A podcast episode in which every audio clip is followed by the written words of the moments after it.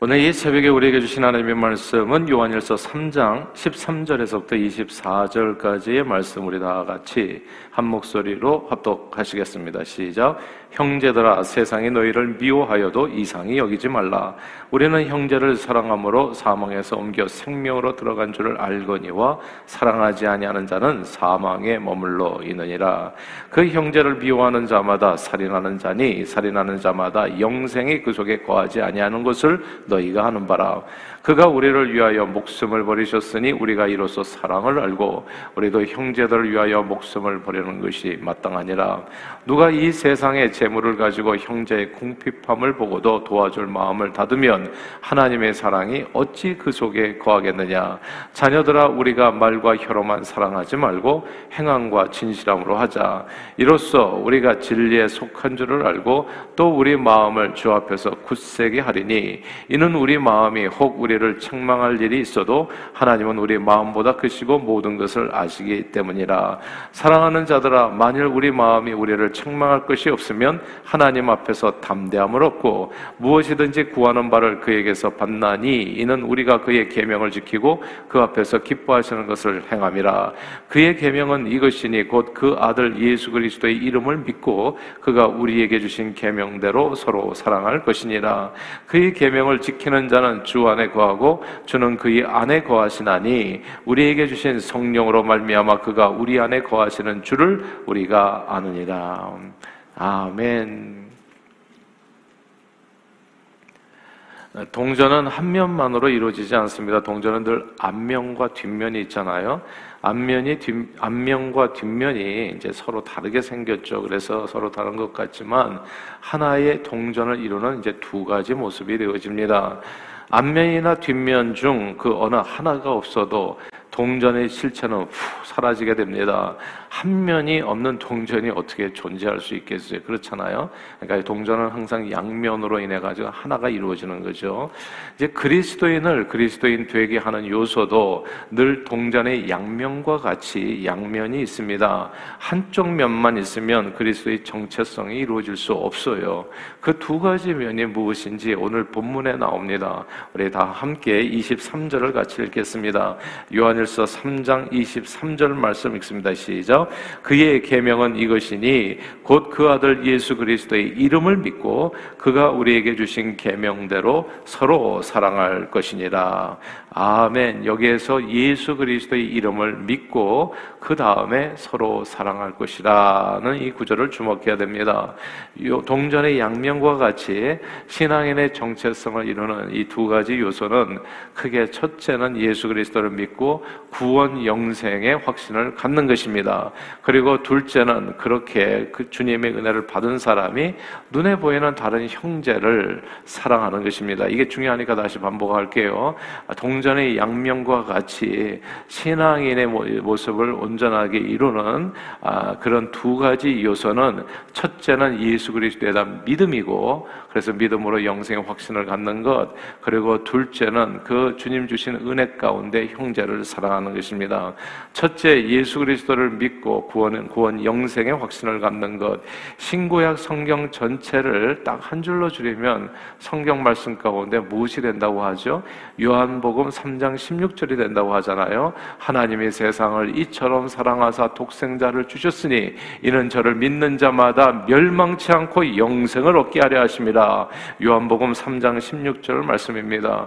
죄로 인해 죽을 수밖에 없는 인생이 영원히 살 수 있는 유일한 길은 하나님께서 우리를 이처럼 사랑하심으로 우리를 위해 이 땅에 보내주신 그 아들 예수 그리스도를 믿는 것입니다. 예수 그리스도를 믿을 때 구원을 얻게 되죠. 그것이 신앙인의 모습인 거예요. 예수 믿는 사람은 누구든지 예수 믿고 구원의 확신을 가진 사람, 동전의 한 면이 되어지는 겁니다. 구약 성경 출애굽 시절에 자기들이 죄로 인해서 불뱀에 물려서 고통 가운데 죽어가던 이스라엘 백성들을 위해서 하나님께서 모세를 통해서 노뱀을 만들게 하죠. 그리고 장대 높이 달게 하십니다. 그리고 그 장대 높이 달린 노뱀을 바라보는 자들은 다 구원을 받으리라고 약속해 주시죠. 예수님께서는 요한복음 3장에서 이 장대 높이 달려 돌려서 구원을 준 그 노뱀이 장대 높이 달린 그 뱀이 자기 자신으로 비유하셨습니다. 요한복음 3장 14절 15절에 모세가 광야에서 뱀을 든 것과 같이 인자도 들려야 하리니 이는 그를 믿는 자마다 영생을 얻게 하려 하십니다. 말씀했습니다. 그러므로 부활 영생의 축복을 받는 비결은 매우 간단합니다. 예수님의 말씀 안에 다 들어있죠. 십자가에 높이 달린 예수님이 나의 구원자 주님으로 믿고 영접하는 것입니다. 그러면 하나님의 약속대로 그는 죽음을 면하게 되고 영원한 생명과 은혜와 축복을 아, 받아 누리게 됩니다. 그래서 그리스도인의 한 면은 예수 믿고 구원의 확신을 가진 자, 당연한 얘기겠죠. 예수 믿지 않은데 어떻게 그리스도인이라고 말할 수 있겠어요? 그래서 그리스도인의 한 면은 예수 믿고 구원을 확신을 가진 자입니다. 그런데 요한복음 3장 16절만큼 중요한 구절이 성경에 또 있어요. 근데 이 구절을 아는 사람들은 많지가 않아요. 요한복음 3장 16절을 외우는 사람이 많지만 요한 그요요 중요한 이 또 다른 구절 동전의 양면과 같이 아주 중요한 이 구절 그리스도인을 그리스도인 되게 하는 이 구절을 아는 사람들은 아주 요한복음 3장 16절을 같이 많지는 않습니다. 그 말씀이 오늘 본문에 나오는 요한 1서 3장 16절입니다. 우리 다 함께 요한 1서 3장 16절을 같이 읽겠습니다. 시작. 그가 우리를 위하여 목숨을 버리셨으니 우리가 이로써 사랑을 알고 우리도 형제들 위하여 목숨을 버리는 것이 마땅하니라. 아멘. 이 말씀의 동전의 다른 면이에요. 근데 이거는 아는 사람이 별로 없더라고. 그래서 크리스찬이라고 말은 하는데 형제를 위해서 목숨을 버리는 사람이 없어요. 작은 일도 그래서 우리는 잘 넘어가지를 못해요. 그래서 교회에서 분쟁이 있고 그러고 이렇게 어려움이 생기고 이게 요한일서 3장 16절이 없어서 그래요. 목숨을 바친다면 그런 일이 생기겠어요, 여러분? 동전은 양면으로 이루어지고 온전한 신앙인도 양면으로 이루어집니다. 예수 그리스도께서 나를 위하여 목숨을 버리셨으니 이로써 우리가 사랑을 아는 거예요. 사랑이 무엇인지를. 그리고 우리도 형제를 위해서 그분처럼 기꺼이 목숨을 버리는 거. 그게 신앙생활입니다. 제가 이걸 깨닫고 나니까 부부 생활의 갈등이 사라지더라고요. 그냥 갈등이라는 게 딴 게 아니에요. 내 기분을 그대가 어렵게 했다. 나를 맞춰주지 못했다. 이래서 생기는 게 갈등이거든요. 그냥 깨끗이 죽으면 되더라고. 그냥 상대를 위해서 나를 드리면 돼요. 모든 갈등은 다 거기서 끝나요. 근데 내가 주는 게 아니라 받으려고 하면 대단히 힘들어져요. 그러면 싸워요. 다퉈요. 그리고 굉장히 힘들어져요. 관계가. 그리스도인을 그리스도인 되게 하는 게 동전의 양면이라는 거. 예수 믿는 자는 형제 사랑이에요. 이게 나눠지는 게 아닙니다. 별개는 게 아니에요. 요한복음 3장 16절을 외우셨으면 요한일서 3장 16절도 역시 외우시고 마음에 새겨서 신앙생활 하는 거. 그게 참된 그리스도인의 정체성의 모습인 겁니다. 사실은 눈이, 믿음은 눈에 보이는 게 아니에요. 몇십니다. 이렇게 쌍시옷 해가지고 강조한다고 말한다고 그가 얼마나 믿음의 사람인지는 가늠할 길이 없어요. 눈에 안 보이니까. 때로는 교회 생활을 잘하시는 분들 가운데서도 세상 사람과 다름없이 교만하고 시기 질투, 욕심, 분쟁, 험담 그리고 방탕하게 사시는 분들이 계세요. 주일날 예배에 참석해서 열정적으로 찬양하고 예물 드린다고 깊은 신앙이라고 말할 수 없습니다. 신앙인을 신앙인 되게 하고 그의 믿음이 참인지 거짓인지를 분별할 수 있는 성경적 기준은 오늘 본문에 다 나와요. 저와 여러분들이 오늘 함께 읽은 말씀, 요한복음 3장 16절 플러스 요한일서 3장 16절 말씀입니다. 예수 믿음과 형제 사랑이에요. 사실 요한일서 3장 16절은 요한복음 3장 16절과 함께 동전의 양면과 같이 짝을 이루어서 온전한 그리스도의 모습을 보여줍니다. 눈에 보이지 않은 믿음이 진짜인지 가짜인지를 알려줘요. 이 둘 중에 하나가 없어도요, 동전의 양면 가운데 하나가 없으면 동전이 안 되잖아요. 똑같아요. 이 둘 중에 하나가 없어도 그리스도인의 실체는 이룰 수가 없습니다. 형제를 사랑하는 사람이 모두 그리스도를 믿는 것은 아니지만 예수 믿는 사람은 언제나 모두 형제를 사랑하는 사람입니다. 그리고 형제 사랑을 어떻게 해요? 목숨을 바치는 게 형제 사랑이에요. I love you 이거 말만 하는 게 아니라 혀로만 그러는 게 아니라 그리고 우리 친교할 때 정말 평화 주의 평화가 그대에게 가득합니다. 그렇게 노래만 하는 사람이 아니라 목숨을 바치는 사람, 목숨을 아 오래전에 그런 일이 있었어요. 그냥 교회에서 굉장히 어려움을 겪고서, 아, 교회에서 어려움을 겪기 아니라 자기 개인의 삶에서 재정적으로 상당히 어려움을 겪어서 먼 데로 이사 가겠다는 성도가 있었습니다. 근데 함께 모여서 우리 함께 뭐 같이 살자. 예. 어려우면 우리 집에 와서 살고 또 나도 어려우면 그대 집에 가서 살고 그래서 함께 살자. 뭐가 힘드냐? 예. 밥세 끼 먹는 거 그렇게 숟가락 하나만 얹으면 된다. 진짜 숟가락 하나만 얹으면 돼요. 이 땅에서 밥 먹고 살지 못한 사람이 어디 있습니까? 그냥 같이 모여서 살면 돼요. 좀 불편할 뿐이에요. 근데 그 한마디로 그 사람이 일어서더라고요. 예. 우리가 보면 목숨을 안 바쳐서 그래요. 사실은 말씀에 따라 순종하지 않으면 항상 힘들어요. 근데 딱 순종하니까 기적이 일어나더라고요. 그리고 거기에서 힘을 얻은 그분이 정말 나중에는 사업가까지, 귀한 사업가까지 되는 것을 봤어요. 굉장히 헌신하는 사람이 되더라고요.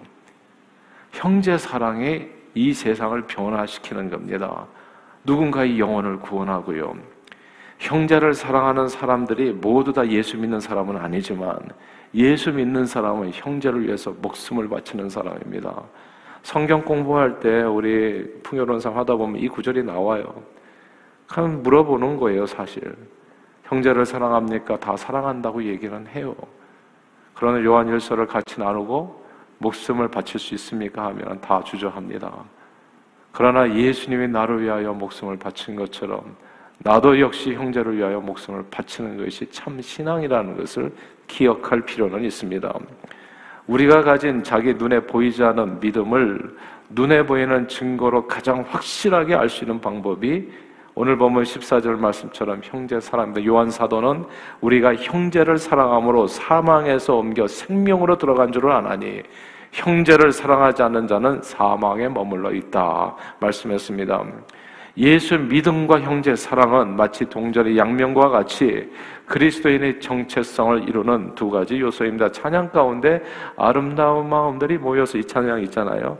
아름다운 마음들이 모여서 주의 은혜 나누며 예수님을 따라 사랑해야지 우리 서로 사랑해. 예수님이 가르쳐 준 한 가지 내 이웃을 내 몸과 같이 미움 다툰 시기 질투 버리고 우리 서로 사랑해. 이 다음에 예수님을 만나면 우리 뭐라 말할까요? 그때는 부끄러움이 없어야지요. 우리 서로 사랑하십시다. 하나님이 가르쳐 준 한 가지 있잖아요. 내 이웃을 내 몸과 같이 미움, 시기, 질투, 다툼 다 버리고 우리 서로 사랑해. 그때는 부끄러움이 없어야 됩니다. 제가 좀 나이가 좀 더, 점점 더 들어가는 것 같아요. 주님 만날 날이 가까워지는 느낌이 들어요.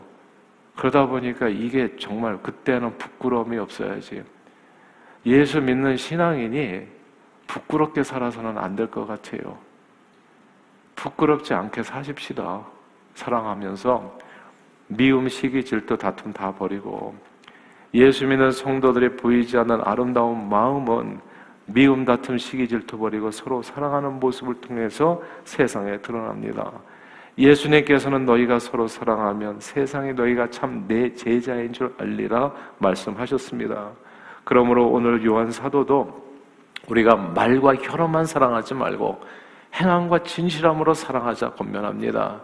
우리의 참 믿음은 형제에 대한 거짓 없는 사랑으로 목숨을 바치는 그 사랑으로 온 세상에 증명됩니다. 제가 제 아내하고 갈등할 때 목숨을 바치겠다 하니까 모든 문제가 사라지더라고요. 그냥 끝 끝나버렸어요. 솔직히 제가 40대 좀 제 아내하고 심각한 위기에 있었거든요. 근데 곰곰이 생각해 보니까 누가 옳고 그름을 얘기해 가지고 이건 해결이 안 돼. 나는 내 얘기만 하고 상대는 자기 얘기만 하고 그 입장에서 보면 그 얘기가 다 맞고 내 입장에서 내 얘기가 다 맞아. 이 갈등을 끝내는 길은 한 사람의 목숨을 바치는 것밖에는 없어요. 이 세상에서 갈등을 끝내는 길은 정말 원수 같은 사람을 하나 되게 하는 것은 십자가에 누군가 달리는 것밖에는 없어요. 그래서 예수님이 죽은 겁니다. 그러니까 그 예수가 크게 보여요, 주님이. 그러니까 주님을 바라보고 나도 같이 주님과 함께 십자가에 죽었더니 아, 급기야 완전한 화평이 이루어지더라고요. 이 세상의 화평은 내 자신이 죽음으로써 기분과 감정과 내 생각과 죽고 내 목숨을 다해서 그대를 사랑합니다. 이걸로 끝나더라고요. 그리스도인의 정체성은 여기에 있어요. 동전의 양면과 같이 두 가지 요소로 이루어집니다. 하나는 요한복음 3장 16절. 예수 그리스도를 믿음으로 구원 영생의 확신을 갖는 겁니다. 그리고 또 하나는 나를 위하여 십자가에서 목숨을 버리신 그 예수님, 그 예수님을 통해서 진짜 사랑이 뭔가를 알고 그 예수님을 본받아 미움 다툼 시기 질투를 버리고 나도 형제를 위하여 목숨을 버리는 것이 마땅하니라 그 사랑으로 사랑하는 겁니다. 그렇다면 여러분들이 믿음은 안녕하세요. 늘 하나님의 은혜와 사랑에 감사하여 예수님을 본받아 행함과 진실함으로 형제를 사랑하는 저와 여러분들이 다 되시기를 바랍니다.